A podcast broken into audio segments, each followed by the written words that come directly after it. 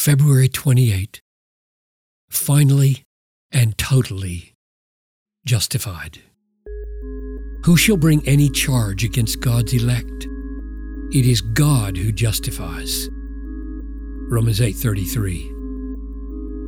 Paul could have said here, who shall bring any charge against God's elect? And then answered, no one. We are justified.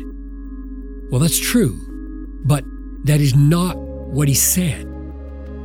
He answered instead, God is the one who justifies. The emphasis is not on the act, but on the actor. Why? Because in the world of courts and laws, where this language comes from, the acquittal of a judge might be overturned by a higher one. So, what if a local judge acquits you when you are guilty if a governor has the right to bring a charge against you? So, what if a governor acquits you when you are guilty if the emperor can bring a charge against you? So, here's the point above God, there are no higher courts. If God is the one who acquits you, declares you righteous in his sight, no one can appeal. No one can claim a technicality. No one can call for a mistrial. No one can look for other counts against you.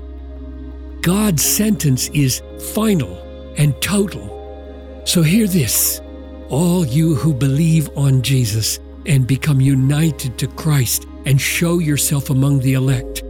God is the one who justifies you not a human judge, not a great prophet, not an archangel from heaven, but God, the creator of the world and owner of all things and ruler of the universe and every molecule and person in it. God is the one who justifies you.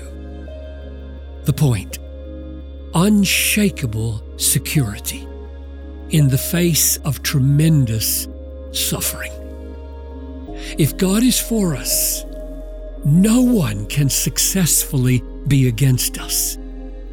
If God gave His Son for us, He will give us everything that is good for us. If God is the one who justifies us, no charge against us can stand.